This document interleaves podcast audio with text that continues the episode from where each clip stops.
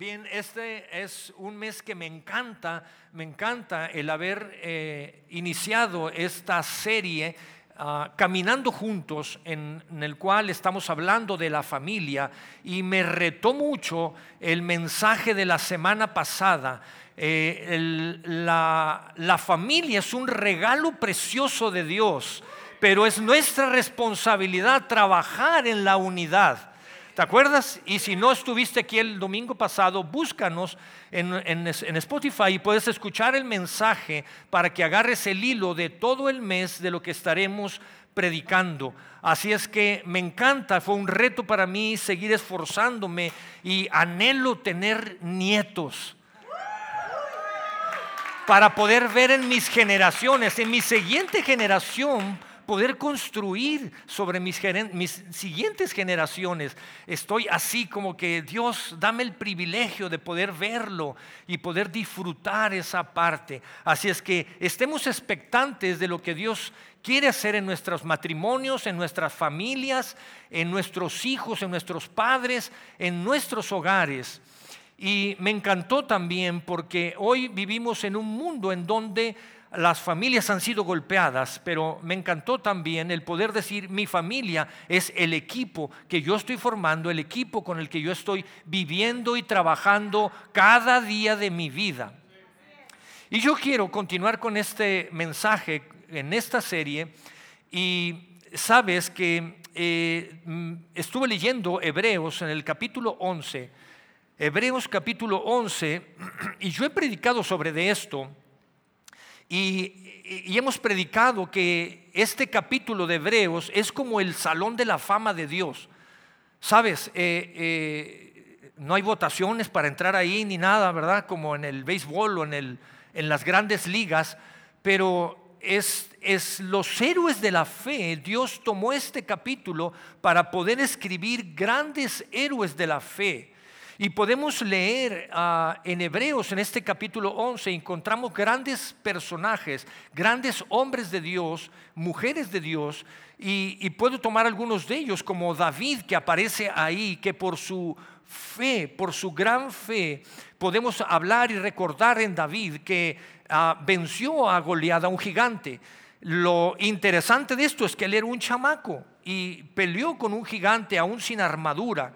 Podemos hablar de Josué que aparece ahí en Hebreos capítulo 11, cuando Josué estaba ah, peleando, cuando él estaba liderando el pueblo porque había sido atacado y el ejército, eh, el ejército contrario los había rodeado y era tan peligroso que se anocheciera porque al anochecer lo que iba a pasar es que iban a ser emboscados porque estaban rodeados por el ejército contrario. Y Josué se levanta en fe y ora y le dice, Dios, que se detenga el sol. O eso es una locura. Atrévete, salte ahorita y párate afuera de la calle y di que se detenga el sol. Te van a tildar, se dice así. Te van a echar de loco. Es más, no te atreves a hacerlo. Y si te atreves, va a ser, Dios, que se detenga el sol. Que nadie te escuche.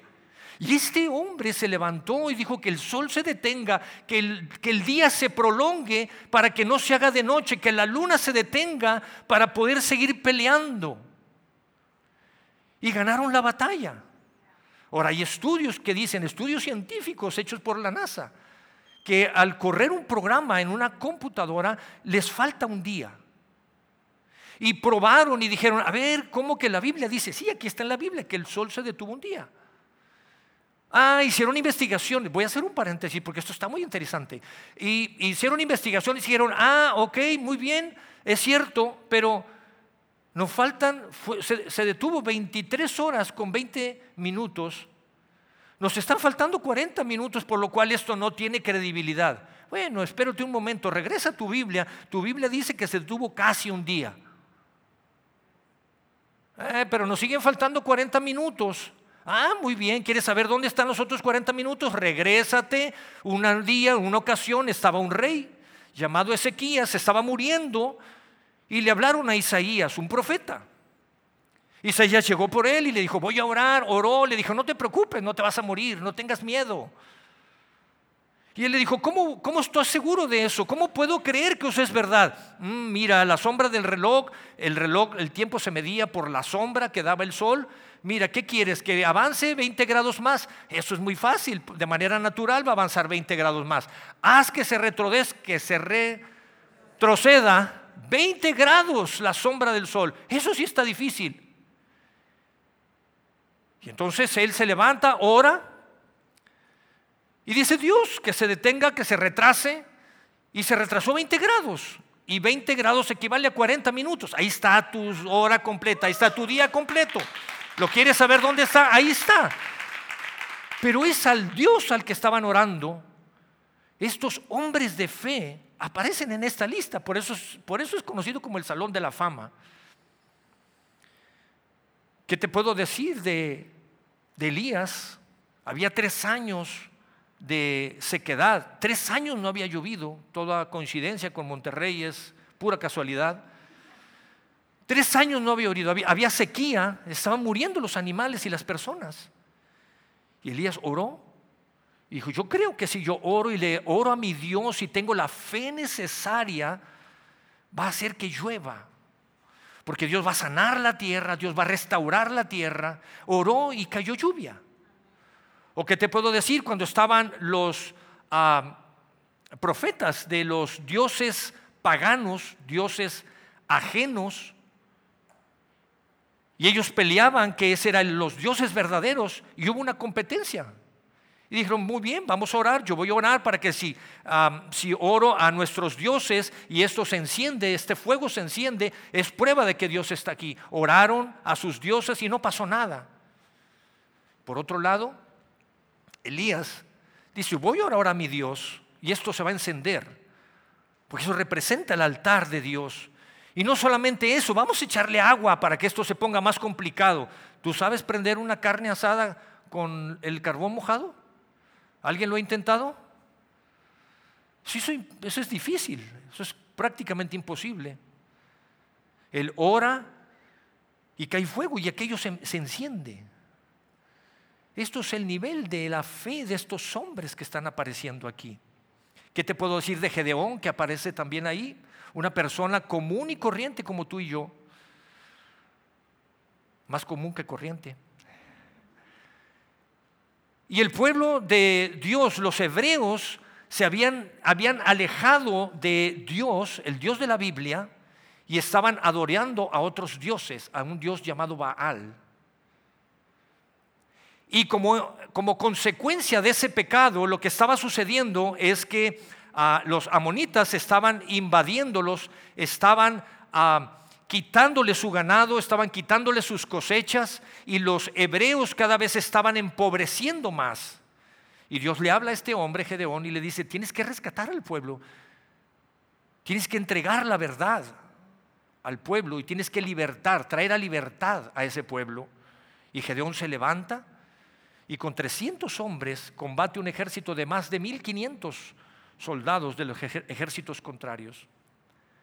Ese es el nivel de hombres de fe que aparecen en ese capítulo de Hebreos. Ahora, ¿por qué te platico todo esto? ¿Qué tiene que ver esto con caminando juntos y con la familia? Que Dios se dio a la tarea de escribir en ese mismo capítulo junto a todos estos grandes hombres de fe. Él se dio la tarea de escribir cuatro personas que al leerlos en este capítulo tú puedes decir, ¿y estas personas por qué están aquí? Pareciere que está fuera de lugar al estar junto a estos hombres que hicieron cosas extraordinarias y sobrenaturales con su fe. Pero Dios se dio a la tarea de que estas personas quedaran sus nombres escritas en la Biblia y especialmente en ese capítulo. ¿Por qué? Porque estos hombres se dieron a la tarea de construir sobre sus familias. Estos hombres se dieron a la tarea de trabajar en sus familias Y eso es tan importante para Dios, eso es tan relevante para Dios que Dios dijo, yo los voy a poner a un lado de estos hombres que hicieron grandes hazañas. Es tan importante para Dios el que tú y yo podamos dedicarnos a construir sobre nuestras familias. De tal manera que Dios dijo, yo necesito que lo pongan aquí. Es merecedor de que estén aquí. Estas personas no hicieron ah, mega milagros. Estas personas no tenían mega iglesias. Estas personas no combatieron mega ejércitos, no conquistaron pueblos, no. Trabajaron en construir sobre sus familias. Dedicaron tiempo, esfuerzo para trabajar en la unidad de sus propias familias.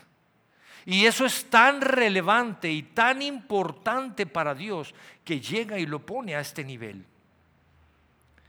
Y yo quiero que me acompañes a leer y quiero mencionarte algunos de ellos y quiero que vayas conmigo a Hebreos en el capítulo 11, en los últimos versos, y quiero que me acompañes a leer el verso 31. Y dice, fue por la fe que Rahab, la prostituta, no fue destruida junto con los habitantes de su ciudad que se negaron a obedecer a Dios, pues ella había recibido en paz a los espías. Esto es duro, esto es fuerte. Aparece Rahab como una prostituta y creo que a nadie le parece tan interesante y atractivo que aparezca tu nombre con, con ese adjetivo calificativo. Pero la realidad es que era ella una prostituta. Ahora, Rahab vivía en una ciudad llamada Jericó que esta ciudad eh, se había dado a la perdición, esta ciudad estaba completamente perdida, adoraban a otros dioses, de hecho, el nombre de Rahab es una composición de dos partes. Ra es, es dado por los dioses, por un dios egipcio. En Egipto había alrededor de 800 dioses y uno de los principales dioses de Egipto era el dios Ra, que era el dios del sol. Entonces ella tenía el nombre de Rahab por esa, en ese sentido. Y ella vivía en una ciudad que estaba en total perdición. Ahora, esto es tan interesante que Dios se dio a la tarea de escribir esta parte de esa manera. ¿Con qué intención? Y escucha esto, nada, nada de lo que haya vivido tu familia en el pasado, nada absolutamente de lo que haya vivido tu familia en el pasado es más poderoso que la gracia y la misericordia de Dios.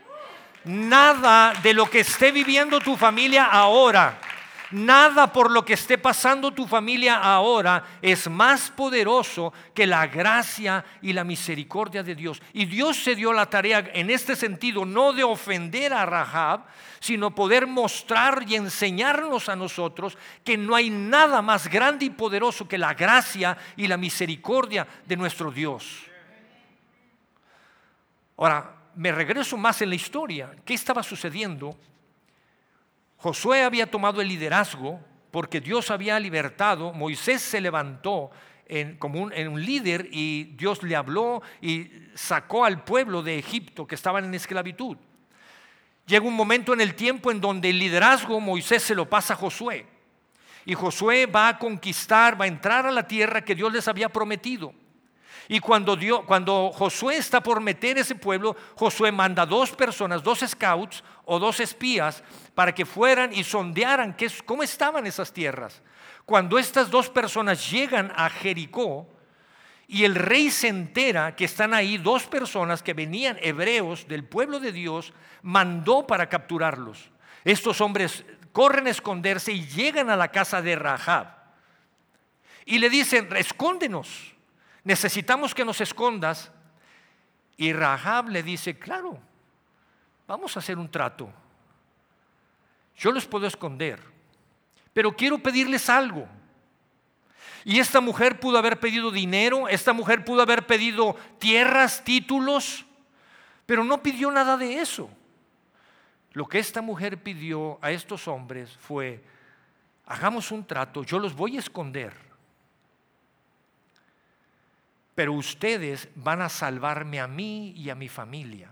Y empezó, si tú lees la escritura en Josué en el capítulo 2, te vas a dar cuenta que esta mujer empieza a nombrar a, sus, a toda su familia, sus padres, su madre, sus hermanos, sus hermanas, empieza a nombrar a toda la familia por nombre. Ahora, esta mujer cuando habla con estas dos personas, con estos dos espías, les dicen, miren, nosotros aquí en Jericó ha llegado a nuestros oídos que ustedes, que su Dios abrió el mar rojo para que ustedes pasaran. Hemos he llegado a nuestros oídos que su Dios hizo que colapsara ese mar y todos los egipcios murieran ahí. No hay nadie, no hay mujer, no hay hombre aquí en Jericó que quiera pelear con ustedes, que quiera hacerle frente a ustedes. Todos tenemos miedo porque hemos escuchado tremendas cosas de lo que hace su Dios.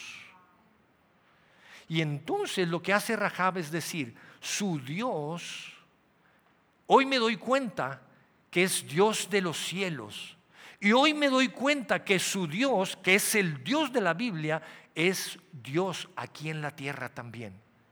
Hagamos un trato. Yo los escondo, pero quiero que salven a mi familia. Y lo que Raham está haciendo es construir sobre su familia. Quizá ella no tenía, no estaba en la mejor posición, quizá no tenía la, la, mayor o el mejor ah, ah, apariencia o no era la que estaba en la mejor posición en la familia, no era la más reconocida en la familia por hacer cosas buenas. Sin embargo, construyó sobre su familia. Y estos hombres le dijeron a Rahab, está bien, hagamos el trato, nosotros escóndenos, los escondieron, nos iremos y cuando regresemos asegúrate de tener unas cuerdas que salgan de tu ventana y asegúrate de tener a tu familia aquí adentro de tu casa, porque todos los que están adentro de tu casa serán salvados. Y la mujer se dio a la tarea de construir, se dio a la tarea de trabajar para la unidad de la familia, se dio a la tarea para que la, familia caminaran juntos.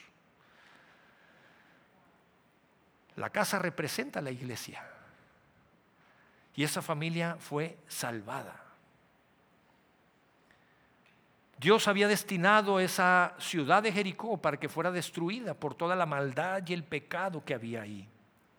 Y esa familia fue rescatada. Esa familia fue salvada. Y sabes una cosa, esto va mucho más allá. El nombre de Rahab no solamente lo vas a encontrar en Hebreos capítulo 11, para tu sorpresa y mi sorpresa aparece en Mateo capítulo 1. Y cuando tú agarras Mateo, el Evangelio, en el capítulo 1, la Biblia, ese Evangelio empieza narrando la genealogía de Jesús. ¡Wow! ¿Cómo? Dios tomó a una mujer prostituta y la vino y la colocó para que de su descendencia nacieran unas, unas generaciones después David, unas generaciones después Jesús. Eso es sorprendente, Dios puede sanar todo. Por eso te digo, no hay nada por lo que haya vivido tu familia, no hay nada por lo que haya pasado o esté pasando tu familia que sea más grande que la gracia y la misericordia de nuestro Señor Jesucristo. Él sana y restaura todas las cosas, Él hace nueva todas las cosas. Y entonces Dios decidió que en una familia que la sociedad etiquetaría como disyuntiva, como disfuncional, estaría funcionando mucho mejor que las que aparentan estar funcionando bien. ¿Te das cuenta? Y no estoy motivando a nada, lo que estoy tratando de decir en esta mañana y enseñar en esta mañana es que por aquello que haya pasado tu familia o esté pasando tu familia, tienes que construir Tienes que trabajar en la unidad de tu familia. Mauricio cuando predicó, dijo, tenemos que ser honestos, tenemos que ser empáticos y tenemos que poner cosas en riesgo. Eso genera unidad. Esta mujer arriesgó todo. Fue empática con su familia. Ella pudo haber dicho, es que no sabes cómo me tacharon, en su momento me criticaron, no me bajaron de mujer de la calle.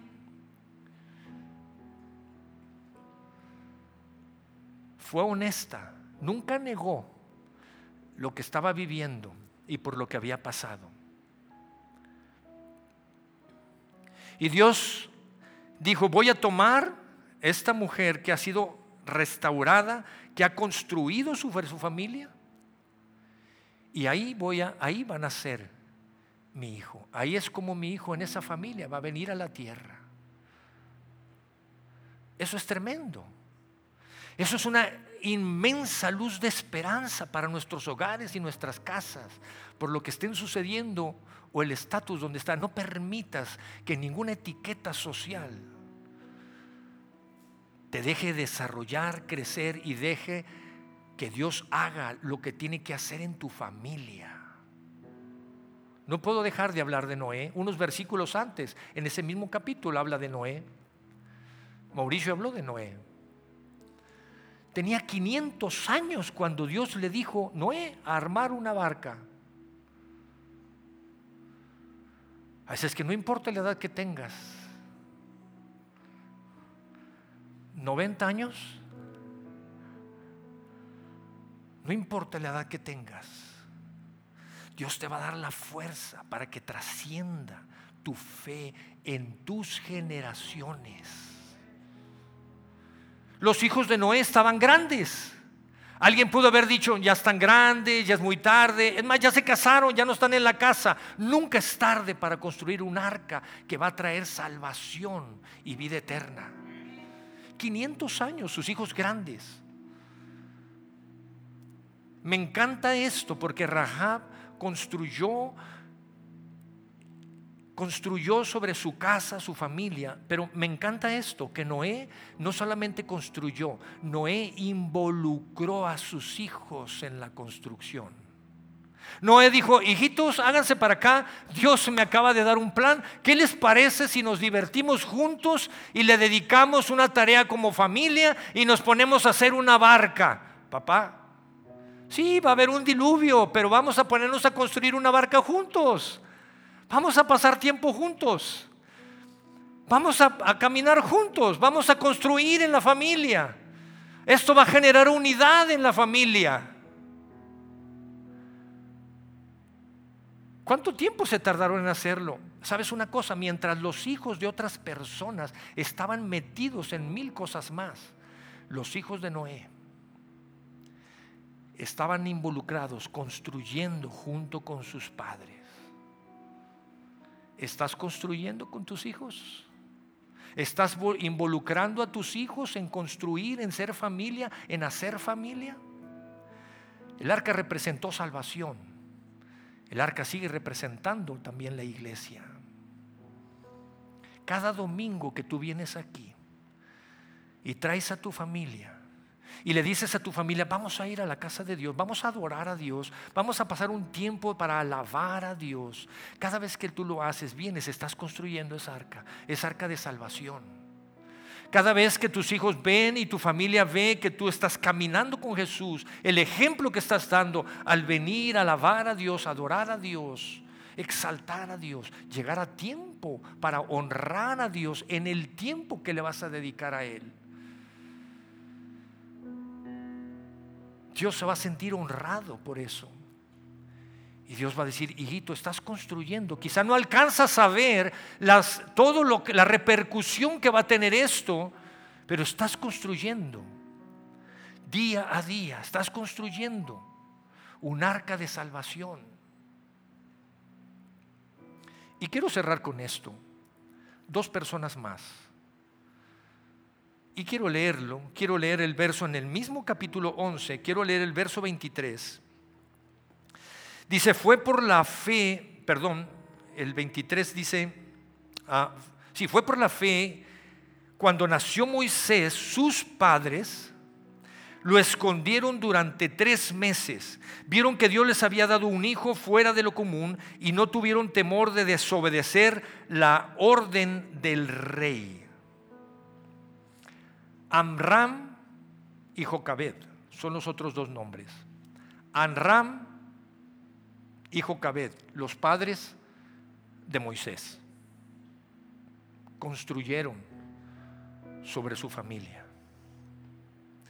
Había un decreto del rey que podían nacer niñas, mujeres, e iban a, a permitirles vivir, pero todo varón que naciera tendría que ser muerto, lo tendrían que asesinar. Los padres de Moisés no estuvieron de acuerdo y cuando nació lo escondieron por tres meses y finalmente decidieron en una ocasión, cuando vieron que la hija del faraón estaba en el río, más adelante lo pusieron sobre una canasta, sabían y esperaban que la hija del faraón, del rey, lo recuperara, lo pusieron, la hija del rey lo recupera y dice, ven, vamos a crear este niño. Se lo lleva a su casa y ahí había una persona que trabajaba con ella, que era hermana de Jocabed. Y la Biblia nos enseña y nos explica que la hermana de Jocabel le dice, bien, hay que amamantar este niño, yo creo que puedo conseguir una persona que lo amamante, que lo críe. Sí, tráela, lleva a la mamá de Moisés con la hija del faraón y le dice, te pido que lo amamantes, que lo críes, que lo eduques y además te voy a pagar por ello. Y la mamá se lleva a Moisés otra vez a su casa y empieza a construir sobre de él y sobre sus hijos. Aunque después, tiempo después, Moisés regresaría para vivir bajo el sistema egipcio, todo lo que habían construido, todo lo que habían edificado, los padres sobre Moisés, todo lo que le habían enseñado, lo que habían caminado juntos generaría fruto. Porque cuando Moisés regresa al palacio y empiezan a enseñarle a Moisés y empiezan a decirle, Moisés, hay 800 dioses egipcios que son los que nosotros adoramos, Moisés dice, discúlpenme, pero yo le puedo decir a mi pueblo, yo creo en mi pueblo y yo puedo decirles que Dios solamente hay uno y la Biblia dice que su nombre es Jehová, Jehová solamente hay uno, Jehová es nuestro Dios. Y eso metió en problemas a Moisés. Y Moisés prefirió vivir maltratado junto con el pueblo de Dios que vivir con todos los privilegios bajo un sistema basado en pecado, en el palacio del rey, del faraón. Moisés estuvo expuesto. Todo lo que construyeron sus padres en este tiempo, todo lo que trabajaron sus padres con él, estaba generando fruto. Guarda a tus hijos ¿Qué hicieron los padres de Moisés? ¿Qué hizo Amram y Jocabed? Guardaron a su hijo el tiempo necesario que tenía que ser guardado. Un día su hijo iba a tener que salir a trabajar, a luchar, a ganarse la vida. Papás con hijos pequeños, guarden a sus hijos. Y no estoy hablando de meterlos a una burbuja, no estoy hablando de sobreprotección, estoy hablando cuídenlos, cuiden lo que escuchan, cuiden lo que ven, porque vivimos en medio de una perversidad, en medio de un sistema inmoral. No estamos hablando de crear niños o jóvenes bajo burbujas que sus ojos y sus oídos inocentes no se despierten a cosas inmorales. Y cuando tengan que salir a conquistar las escuelas, la universidad, los trabajos, los empleos, los negocios, salgan bien armados. Salgan conociendo en sus corazones los principios y las verdades de Dios. ¿Sabes una cosa? Después de esto, todo lo que generó Moisés, Moisés escribió el libro de Génesis, Éxodo, Levítico, Números, Deuteronomio. Los primeros cinco libros de la Biblia fueron escritos por Moisés. sus padres guardaron su corazón. El tiempo que necesitaba guardarse con inocencia lo guardaron y lo que tuvieron que construir en sus vidas, en su vida, construyeron sobre su vida, caminaron junto con Él. Algo que oro a Dios es el día que yo no esté, el día que yo me muera, tengo la tranquilidad, oro porque tengo la fe, la convicción de que mis hijos seguirán caminando. Estoy hablando como papá. Caminarán por un buen camino. Honrarán a Dios con sus esposas y sus hijos por lo que ha sembrado su mamá y su papá, por lo que han construido sus padres en ellos. Tengo la fe, la convicción y oro cada día por ello. Y no me quiero morir todavía. Construye sobre tu familia. Construye sobre tus hijos. Guarda si tienes hijos pequeños, si van a venir hijos dentro de poco tiempo, si estás a punto, si, en el futuro, guarda su corazón. De en medio de un sistema social pecaminoso que nos invita cada vez más a la inmoralidad que, que cada vez ven más común y normal la inmoralidad. Y cuando tengan que salir a conquistar lo que tengan que conquistar, Dios les va a bendecir y los va a honrar, poniéndoles en, en, lugares privilegiados, honrando sus vidas porque ellos honraron a Dios en su tiempo y en su momento. ¿Sabes una cosa? No permitas que nadie etiquete a tu familia.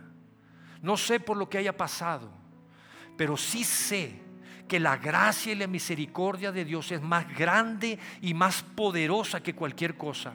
Y Él puede restaurar tu familia. Yo no sé si tu familia es de dos, tres, cuatro personas, cinco personas, si socialmente la consideran disfuncional o funcional, pero para Dios son vidas preciosas una familia preciosa que Dios quiere unir, trabajar, construir, rescatar y restaurar.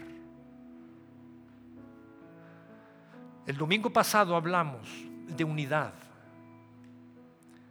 de ser honestos, de ser empáticos y de poner cosas en riesgo. Todos estos hombres, ¿cómo me puedes decir de Amram y Jocabed? Arriesgaron todo, arriesgaron a su hijo al ponerlo en el río. Fueron honestos siempre. Y sabes una cosa, esto va a generar lealtad como resultado. Y termino con esta frase. La sangre te hace pariente, pero la lealtad te hace familia. Uno no escoge a los parientes, es la sangre lo que te hace pariente. Pero la lealtad te hace familia. Y estos hombres fueron leales. Esta mujer, aún bajo su circunstancia de pecado, lo que haya vivido, lo que la haya orillado o lo que la haya, lo que haya experimentado para que terminara bajo esa condición. Pero fue leal a su familia lo primero que hizo fue reconocer a Dios como el Dios verdadero y el Dios de la Biblia, el único Dios. Fue leal a Dios y fue leal como consecuencia a su familia. Puede ser que esté solo, tenemos aquí mucha gente foránea que viene a estudiar y se quedan aquí a trabajar. Y quizás si nos hacen una prueba de sangre no vamos a tener la misma, nuestro ADN no va a coincidir.